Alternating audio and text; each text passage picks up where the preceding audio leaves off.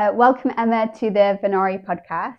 Uh, really thrilled to have you with us as a guest today. Thanks for having me. It's lovely to be here. You've got a fantastic background, uh, starting in um, in finance and risk, and now managing multi-million pound commercial transformations at Mulberry.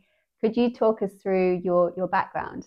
Yeah, sure. So um, I started my career on the Deloitte grad scheme. So that was within the internal audit and, and risk space. And I really liked the idea of joining a grad scheme. I felt like that would be quite a, a nice comfort blanket having left uni. Um, and, and it turned out to be the case. So I had a great few years there, did my accountancy qualification. Um, but actually, then I found that I wanted to move into working with one brand individually rather than working as a kind of as consultant on multiple brands. Um, and then in 2013, I joined the BBC. Um, I loved my time at the BBC. I spent about two and a half years there, um, mainly in internal audit and risk, but also then just moving into the um, strategy space within new strategy on a secondment. That was a really great opportunity. And then I actually got approached about a role at Burberry. I initially joined their internal audit and, and program assurance function, um, but then I actually made the transition into transformation there. Um, which was yeah a really formative part of my career and, and, and kind of where I am today is largely attributable to that transition at Burberry. Um, and then most recently in January, I joined uh, Mulberry, which I'm absolutely loving. Um, and obviously a lot of synergies from, from my role in transformation at Burberry now taken with me to the role at Mulberry. Uh, what I'd love to touch on is your transition from, from finance to transformation, because obviously yeah. they're quite different. Could you talk me through your thought process? I, I guess kind of on the face of it, they do seem quite different, but actually there's a lot of synergies, I think, between the work I was doing within internal audit and risk and program assurance, and then the transformation work that I'm doing now and have been doing for the last number of years. And I'd say both sets of roles are largely project based um, and focused on kind of driving positive change um, forwards. They both are very collaborative style roles. You're working with different functions within business and different teams and, and collaborating cross functionally to get the best out of everyone and ultimately the, the best objectives for the business.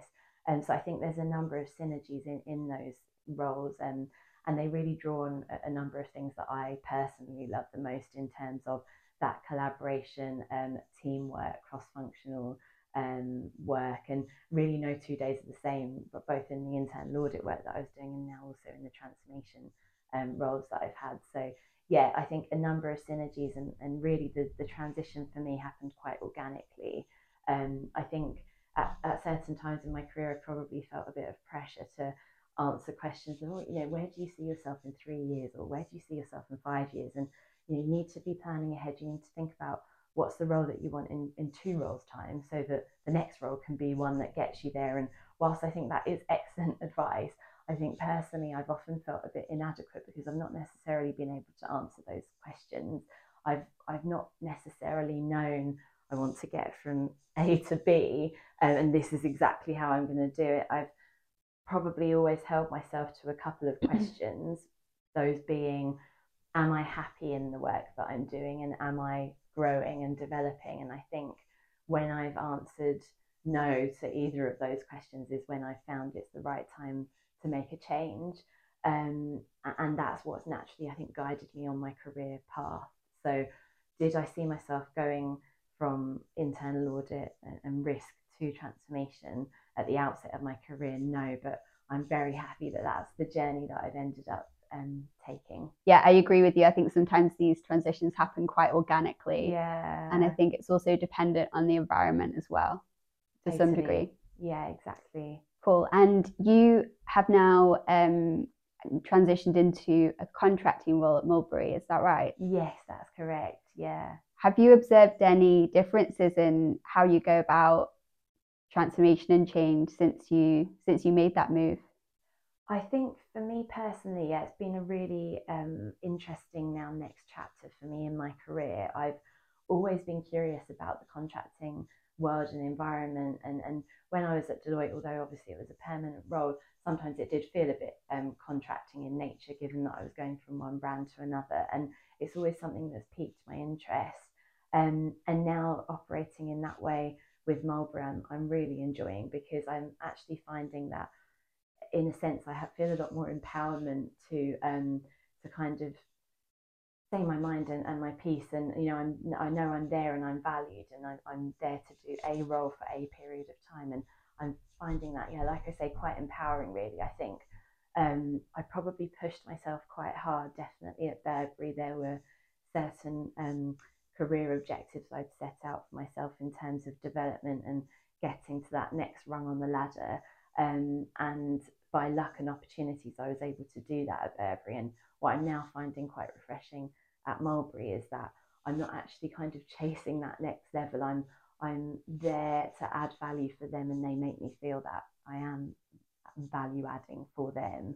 Um, so I'm really excited by that contract nature of my role now and, and that next chapter. So yeah, so far it's been a real positive for me.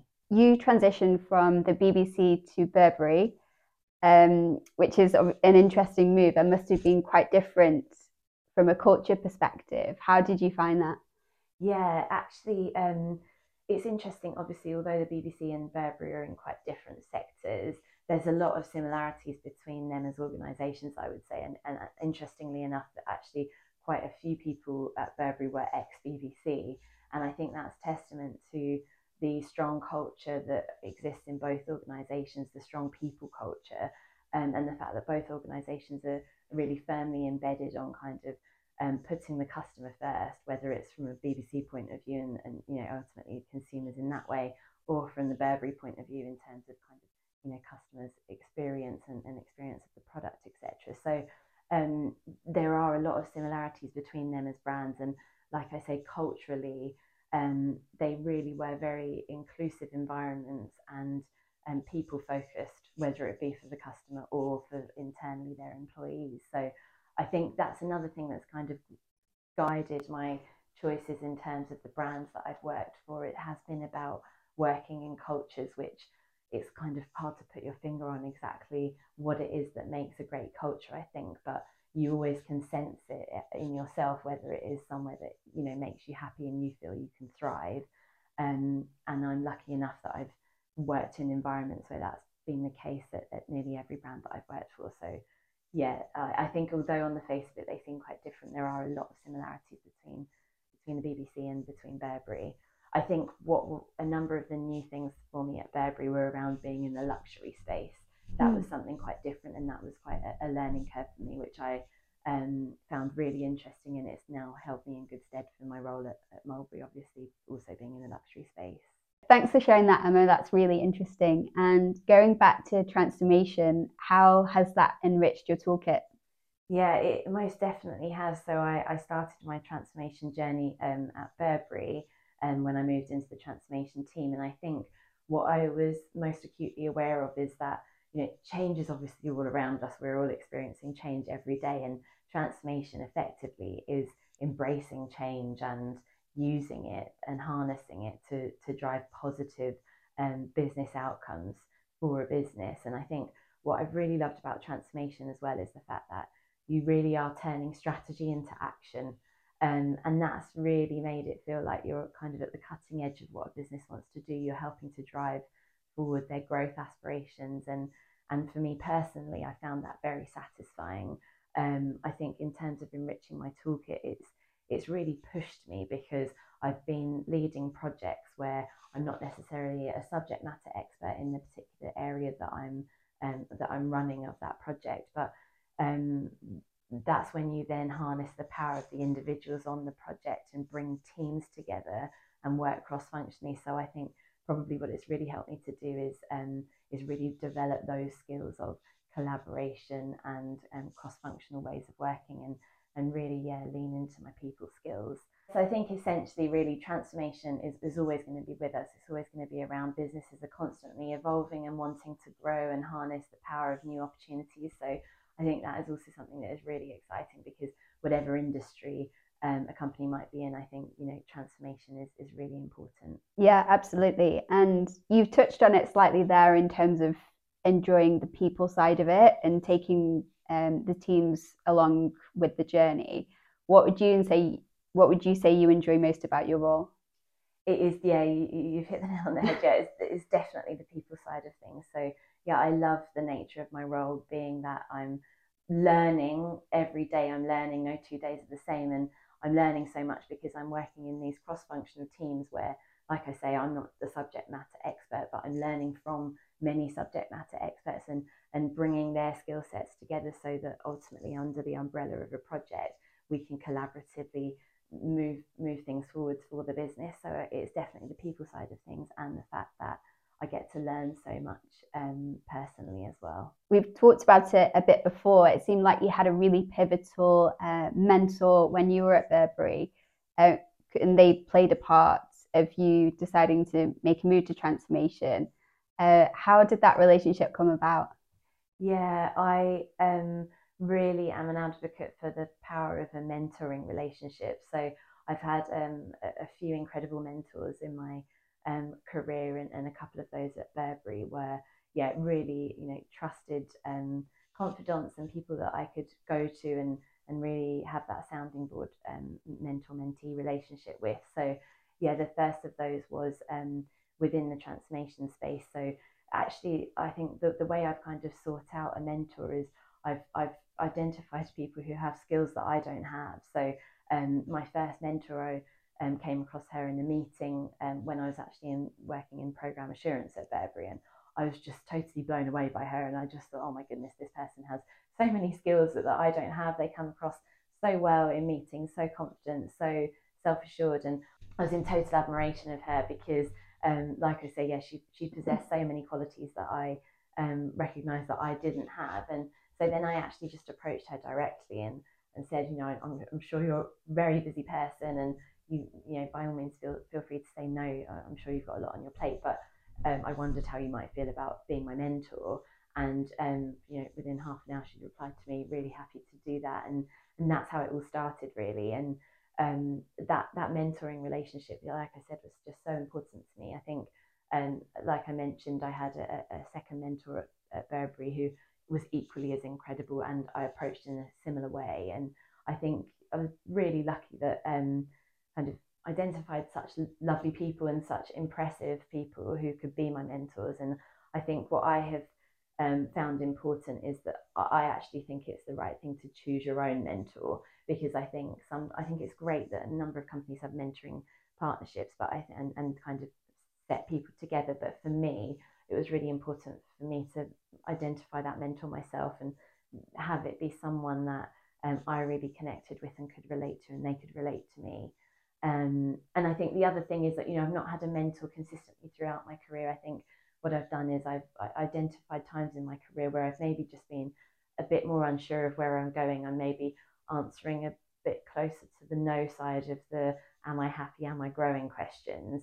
And so started to feel like I need to make a change, but I've not been too sure what that change has been. And then that's when I've identified the moment that it'd be a good opportunity to have a mentor and, like I say, have that sounding board and someone I can talk to and, and help prize out of me actually what the best, best next move would be. In terms mm. of your advice, uh, do you have any recommendations as to how individuals can source and approach mentors? Yeah. So I think, as I touched on, I, I obviously source the mentors myself. I, I think I've maybe felt empowered a bit to do that from um, some really good advice I got from a line manager at the BBC. And he said to me, never be afraid to ask someone to go for a coffee with you. And whilst it sounds like really simple advice, it really stayed with me. And he said, you know, if you're offering to get someone a free coffee, well, A, people love coffee or, or tea or whatever it might be, but A, people love a free drink. Yeah. And B, um, people like talking about themselves. So, you know, if, if you're curious about getting to know someone more um, from a work point of view, then never feel never feel afraid to say, oh, yeah, I'm really curious about your role. Um, I'd love to know a bit more about it. Could I take you for a coffee and, and hear a bit more about what you do? And it was such good advice because I think that it did then make me feel a bit empowered to to reach out to those individuals and say and, and basically say that um, you know that's probably the, how it kind of started with both of my mentors, and then I more formally asked them to, to be be a mentor. But um, yeah, I think that was really good advice, and I would I'd recommend that to anyone because, as he said, no one's ever turned turned down the free coffee. So um, yeah, I think that's a really good way of of naturally approaching a, a mentor. So to wrap up, any any final thoughts? Yeah, I think um, probably the key takeaways from me reflecting on my career to date would be um, firstly to not feel pressure to know exactly where we're going or what that journey is going to look like. Um, and secondly, at times where we're maybe a bit unsure of where we are going or how we're going to get there, then um, always feeling you know open to seeking support through a mentoring relationship, which I found really invaluable personally. Great, no, completely agree with you. Uh, so thank you again, Emma, for joining us. A really interesting conversation and some great insights. So, uh, so really appreciate your time. Thanks so much for having me, Mhairi.